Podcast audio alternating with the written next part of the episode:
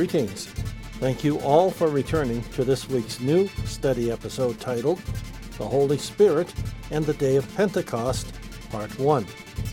I am Pastor John, welcoming our returning global audience of unchurched, self study people, as well as those who are part of a church. For anyone looking for greater depths in God's Word with a stronger personal study, we also extend a warm welcome to all our new listeners here for the first time. Thank you all for listening. May you all be blessed of God. Our year end episode was on Christmas Day titled Cry Out and Shout for Joy, posted on December 25th. In that episode, we found in modern times that is an easy thing when your favorite sports team wins a game or match, causing great joy. A kind of joy many shout out in the moment. However, when have you ever done that when God has blessed you and or given you an answer to prayer? Notice what scripture tells us. Cry out and shout for joy, O citizens of Zion for the Holy One of Israel acts mightily among you. From Isaiah chapter 12, verse 6. We are not Zionists, but does not God act mightily among us today? St. Paul, speaking of the mystery which had been proclaimed among the Gentiles, sums it up in these words Which is Christ in you, the hope of glory, whom we preach warning every man, and teaching every man in all wisdom, that we may present every man perfect in Christ Jesus. From Adam Clarke's commentary and critical notes on the Bible. Jesus has done excellent things. The highest and most notable of all is the work of the Lord Jesus on the cross of Calvary, how he died and rose to life eternal securing life eternal for those. To find out more, listen to our previous episode titled Cry Out and Shout for Joy from December 25th, 2022, episode 52. This week, our study is The Holy Spirit and the Day of Pentecost, Part 1. Our scripture is found in Acts chapter 2. Our scripture reads Now, when the day of Pentecost had come, they were all together in one place. Suddenly, a sound like a violent wind blowing came from heaven and filled the entire house where they were sitting. And tongues spreading out like a fire appeared to them and came to rest on each one of them. All of them were filled with the Holy Spirit and they began to speak in other languages as the Spirit enabled them. From the book of Acts, chapter 2, verses 1 through 4. We can understand better this description of this day of Pentecost. The word Pentecost is a Greek word signifying the fifth part of a thing, or the fifth in order. Among the Jews, it was applied to one of their three great feasts, which began on the fiftieth day after the Passover. This feast was reckoned from the sixth day of the month, Abib, A B I B, or April, or the second day of the Passover. The Paschal lamb was slain on the fourteenth of the month at even on the 15th of the month was a holy convocation, the proper beginning of the feast. On the 16th was the offering of the first fruits of harvest. And from that day they were to reckon seven weeks, i.e., 49 days, to the feast called the Feast of Pentecost, so that it occurred 50 days after the first day of the feast of the Passover. This feast was also called the Feast of Weeks, from the circumstance that it followed a succession of weeks. It was also a harvest festival, and was accordingly called the Feast of Harvest. And it was for this reason that two loaves made of new meal were offered on this occasion as first fruits. From Barnes' New Testament Notes. Did you understand that? Did it sound like a lot to keep track of? I think for most people today, as Gentiles, the answer to both questions is yes. We should also note the leaning toward Bible prophecy. At the very least, that much should be evident. Do you know the prophecy of 70 weeks that I am reminded of by Barnes' comments? Did you also know prophetically that 69 of these 70 weeks have come to fulfillment? Did you know further that the 70th week has been on hold until other prophecy is fulfilled? Did you know that the seven year tribulation is also called a week? Seven days, seven years is the connection here. Can the tribulation be that last week that is on hold right now? These are just some of the prophetic thoughts found in our Bibles that I am reminded of as we read Barnes' commentary passage. I hope these questions get you curious and searching of the Scriptures this new year. Verse 2 of Acts chapter 2 reads Suddenly, a sound like a violent wind blowing came from heaven and filled the entire house where they were sitting. Notice that this was a sound and not an actual wind blowing. Yet, when the wind blows strong, it makes noise. This is why this verse says, Suddenly a sound like a violent wind blowing. Notice also, verse 2 says where this sound came from. It came from heaven. It also filled the entire house where they were sitting.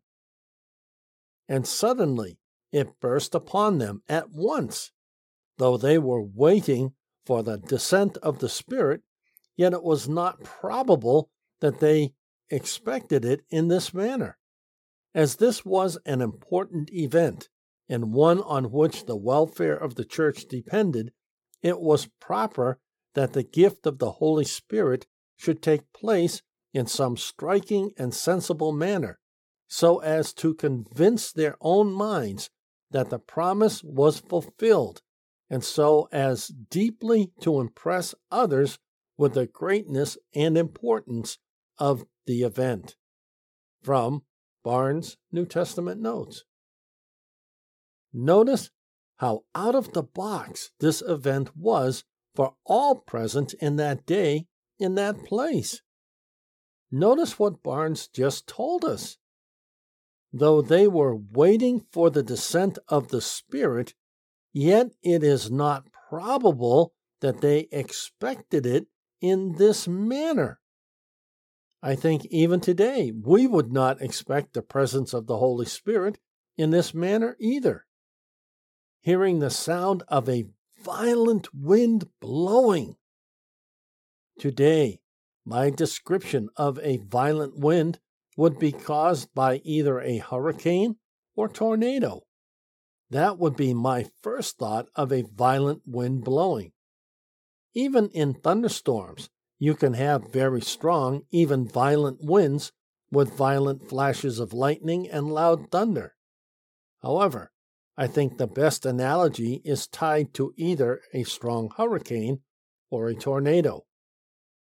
What makes this wind event unique when the Holy Spirit descended in this manner, there was nothing to feel like a strong wind does when pressed upon your skin and body as a whole. You cannot see anything, but you can feel the pressure and hear the sound of it.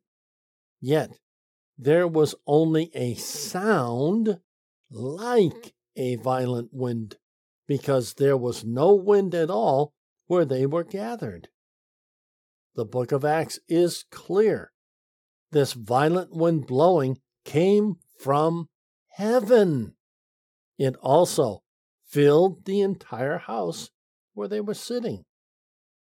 We learn further, appearing to rush down from the sky, it was fitted, therefore, to attract their attention no less from the direction from which it came than on account of its suddenness and violence. Tempests blow commonly horizontally. This appeared to come from above, and this is all that is meant by the expression from heaven. From Barnes' New Testament Notes. Remember, all the winds that blow on earth blow sideways or horizontal. However, there are a couple of cases where the same thing happens as in the book of Acts. It is called a downdraft or downburst. A downdraft is a small scale column of air that rapidly sinks towards the ground. This is much like the description of the Holy Spirit descending on the apostles. A downburst is the general term used to broadly describe macrobursts and microbursts. Downburst is the general term for all localized strong wind events that are caused by a strong downdraft within a thunderstorm. A microburst simply refers to an especially small downburst that is less than four kilometers or two and a half miles across. This is the closest definition for giving us some idea of what was caused by a sound like a violent wind blowing. Remember, there was no physical wind, only the sound of it. Noting commentary it does not appear that there was any wind. All might have been still, but the sudden sound was like such a sweeping tempest. It may be remarked, however, that the wind in the sacred scriptures is often put as an emblem of a divine influence. It is invisible, yet mighty, and thus represents the agency of the Holy Spirit. From Barnes' New Testament Notes. While a bit lengthy, I hope this clearly establishes the presence of the Holy Spirit in this place where they were gathered. Verse 3 tells us this event only becomes more impressive. And tongues spreading out like a fire appeared to them and came to rest on each one of them. Even in the Old Testament, God is noted as being the fire in a burning bush. So, we can easily conclude that God and the Holy Spirit uses fire in different ways to signify their presence among his people when he is doing something spectacular through them with regard to our scripture. In this place, the name tongue is given from the resemblance of a pointed flame to the human tongue. Anything long, narrow, and tending to a point is thus in the Hebrew called a tongue. The word here means, therefore, slender and pointed appearances of flame, perhaps at first moving irregularly around the room. From Barnes' New Testament Notes. We learn further, and it sat upon each of them, or rested in the form of a lambent or gentle flame, upon the head of each one. This evinced that the prodigy was directed to them and was a very significant emblem of the promised descent of the Holy Spirit. After the rushing sound and the appearance of the flames, they could not doubt that here was some remarkable interposition of God. The appearance of fire or flame has always been regarded as a most striking emblem of the divinity. Thus, God is said to have manifested himself to Moses in a bush which was burning, yet not consumed. God is said to be a consuming fire. These appearances to the apostles were emblematic, doubtless, one, of the promised Holy Spirit, a spirit of purity and power. The prediction of John the Baptist He shall baptize you with the Holy Ghost and with fire would probably be recalled at once to their memory. 2. The peculiar appearance, that of tongues, was an emblem of the diversity of languages which they were about to be able to utter. Any form of fire would have denoted the presence and power of God, but a form was adopted expressive of the case. Thus, any appearance at the baptism of Jesus might have denoted the presence and approbation of God, but the form chosen was that of a dove descending, expressive of the mild and gentle virtues with which he was to be imbued. In the same way, the appearance here expressed their peculiar endowments for entering on their great work the ability to speak powerfully with new tongues. From Barnes' New Testament Notes. In both scripture and commentary, we should note that tongues is how a different language was referred to in biblical times. That begs the question what are these tongues over their heads about? What do they signify, if anything?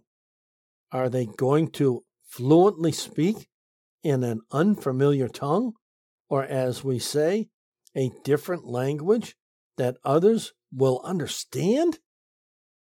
Can you imagine doing that today?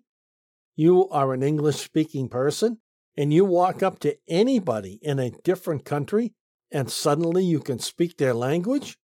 That is what is going on here. We can see that the work being performed here was to demonstrate to the ear and the eye that something extremely profound was happening.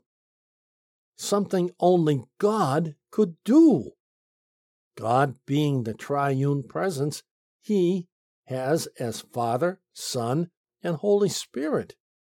While all three have their own names signifying their identity, they are also known as three in one, meaning all three individuals can also be summed in the single reference God. Verse 4 reads All of them were filled with the Holy Spirit, and they began to speak in other languages as the Spirit enabled them. This has to be interesting as well as curious. Filled with the Holy Spirit? How does that work? How can a human being be filled with the totally pure and Holy Spirit? Answering these two questions is what has caused many issues in the American churches.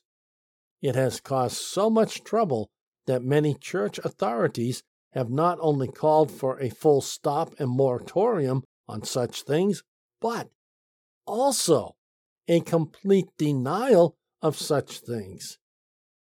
Many have called this work of the Holy Spirit demonic and thus they will never allow such a move of the Holy Spirit in and among them. This is a dangerous stand to take, considering that blasphemy of the Holy Spirit is the only sin that causes people to forfeit one's salvation in Christ. Notice these passages. For this reason, I tell you, people will be forgiven for every sin and blasphemy, but the blasphemy against the Spirit will not be forgiven. Whoever speaks a word against the Son of Man will be forgiven, but whoever speaks against the Holy Spirit will not be forgiven, either in this age or in the age to come. From Matthew chapter 12, verses 31 through 32. And I tell you the truth, people will be forgiven for all sins, even all the blasphemies they utter.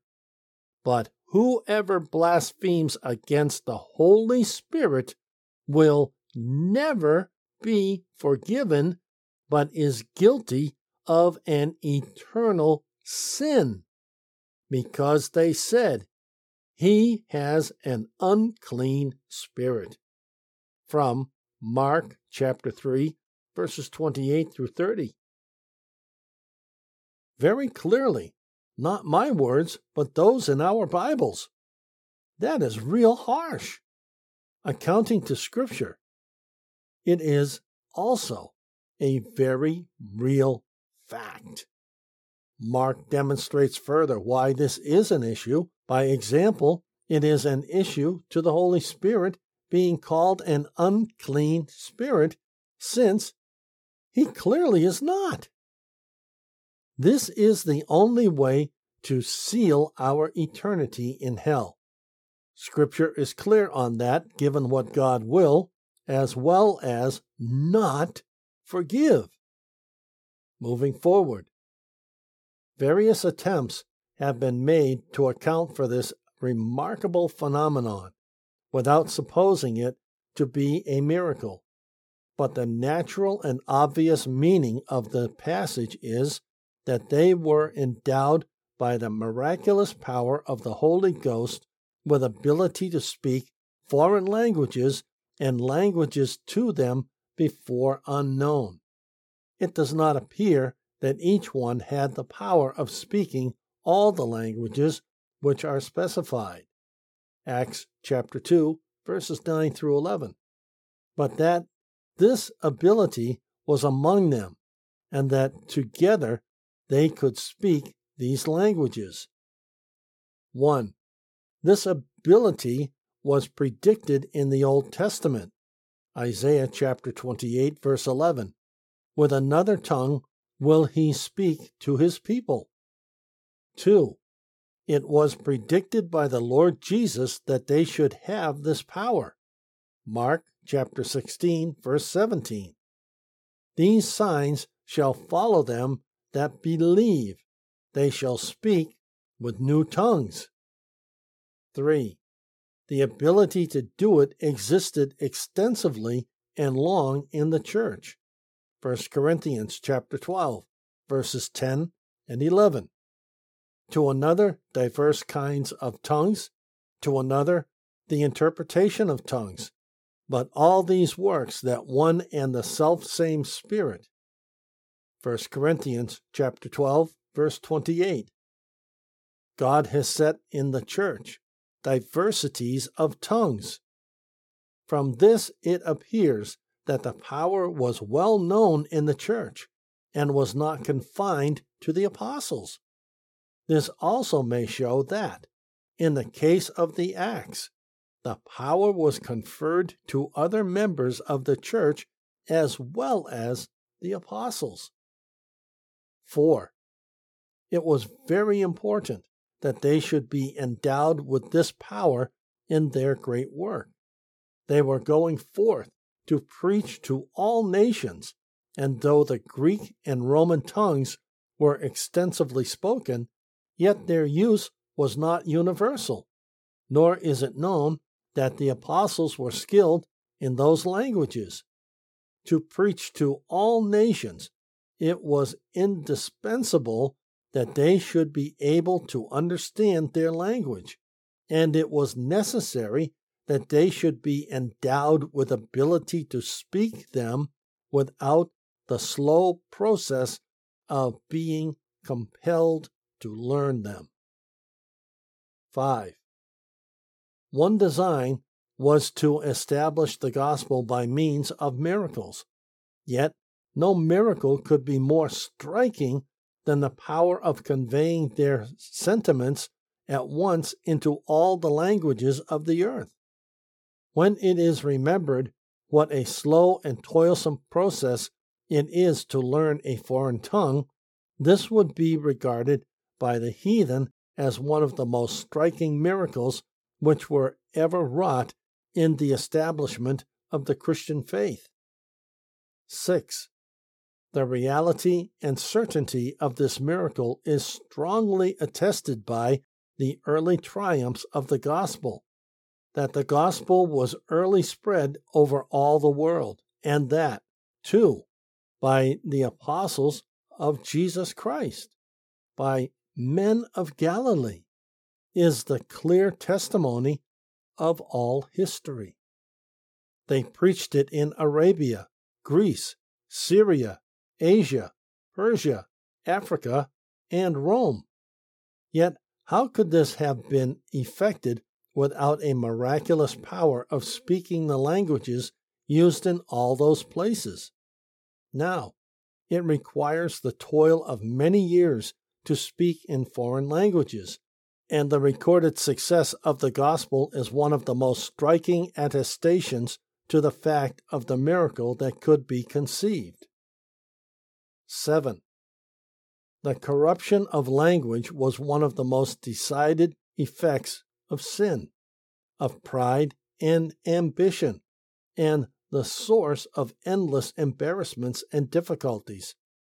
It is not to be regarded as wonderful if one of the effects of the plan of recovering men should be to show the power of God over all evil, and thus to furnish striking evidence that the gospel could meet all the crimes and calamities of men. And we may add, lastly, 8. That from this we see the necessity now of training men who are to be missionaries to other lands. The gift of miracles is withdrawn. The apostles, by that miracle, simply were empowered to speak other languages. That power must still be had if the gospel is to be preached, but it is now to be obtained not by miracle, but by slow and careful study and toil. If possessed, men must be taught it. They must labor for it and as the church is bound to send the gospel to all nations, so it is bound to provide that the teachers who shall be sent forth shall be qualified for their work. Hence, one of the reasons of the importance of training men for the holy ministry. From Barnes' New Testament Notes. Of those eight comments, I will close with this. First, we read, From this it appears that the power was well known in the church and was not confined to the apostles. This also may show that, in the case of the Acts, the power was conferred on other members of the church as well as the apostles. We need to see that speaking in tongues as well as operating in other endowed gifts of the Holy Spirit, were not just for the apostles. Notice what we read. From this it appears that the power was well known in the church and was not confined to the apostles. The power of the Holy Spirit in mankind is not only well known, but the gifts of the Holy Spirit was not confined to the apostles. Notice further, this also may show that, in the case of the Acts, the power was conferred on other members of the church as well as the apostles. Basically, this says the same thing differently. Repetition in the Bible is done when an important subject is to be related without any means of a possible mistake in understanding what is being said and or taught. We notice additionally, to preach to all nations, it was indispensable that they should be able to understand their language, and it was necessary that they should be endowed with ability to speak to them without the slow process of being compelled to learn them. Today, the language barrier is very minimal. Our cell phones have the ability to listen to one person and translate into many languages what the listener wants or needs to hear. There is also other translation software that can be found on almost any electronic device and computer. So, the language barrier is almost non existent today thanks to technology. This kind of thing is available to many people around the world, so that learning a new language is almost a thing of the past. Yet, many people no longer witness to people who speak the same language where learning is not required. Are you witnessing to others who speak your language? Next week, we will continue with our examination in our next episode titled The Holy Spirit and the Day of Pentecost, Part 2. We will examine Acts chapter 2, verse 6, with other verses. Verse 6 reads When this sound occurred, a crowd gathered and was in confusion because each one heard them speaking in his own language. What is this confusion? Many American churches teach that confusion is of the devil. Join us next week to learn the answer to that question play or download our episodes from one of our podcast hosts, or follow direct links to these platforms on our website under the podcast menu item. Details follow.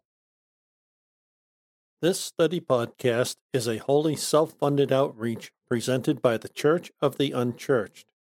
Currently, an all electronic Boston based outreach uniting the community of lost, searching, lonely, and forgotten in Christ. We greatly appreciate serving our international audience. God bless you all. If you are visiting for the first time, welcome and God bless you. We look forward to the return of all our faithful listeners and new listeners. Please share our podcast with family, friends, and others you believe would find it a blessing. Thank you all so much. God bless you all. If you are unsaved, we truly hope you find God as well as receiving Him as Lord and Savior of your life. Please find a short link to our episode titled How to Be Saved at the bottom of any episode description. To learn more about us and who we are, give our episode titled Introduction About Us, Who We Are, a listen. In that episode, you will learn more about us, who we are reaching out to, our mission, vision, ministry, and more. Again, a short link to this episode is found at the bottom of any episode description. If you go to our internet homepage, under the podcast menu item, you can find many popular podcast platforms we are found on. We are located at this internet address unchurched.site123 dot m e. At present, we are located on a growing number of podcast sites, so you should be able to find us on a platform you like. We refresh all our feeds with every weekly episode upload on Sundays. These sites update our feed within 24 hours of our refresh. Now, may our Lord Jesus Christ Himself and God our Father, who loved us and by grace gave us eternal comfort and good hope, encourage your hearts and strengthen you in every good thing you do or say. Until next week, this is Pastor John for the Church of the Unchurched.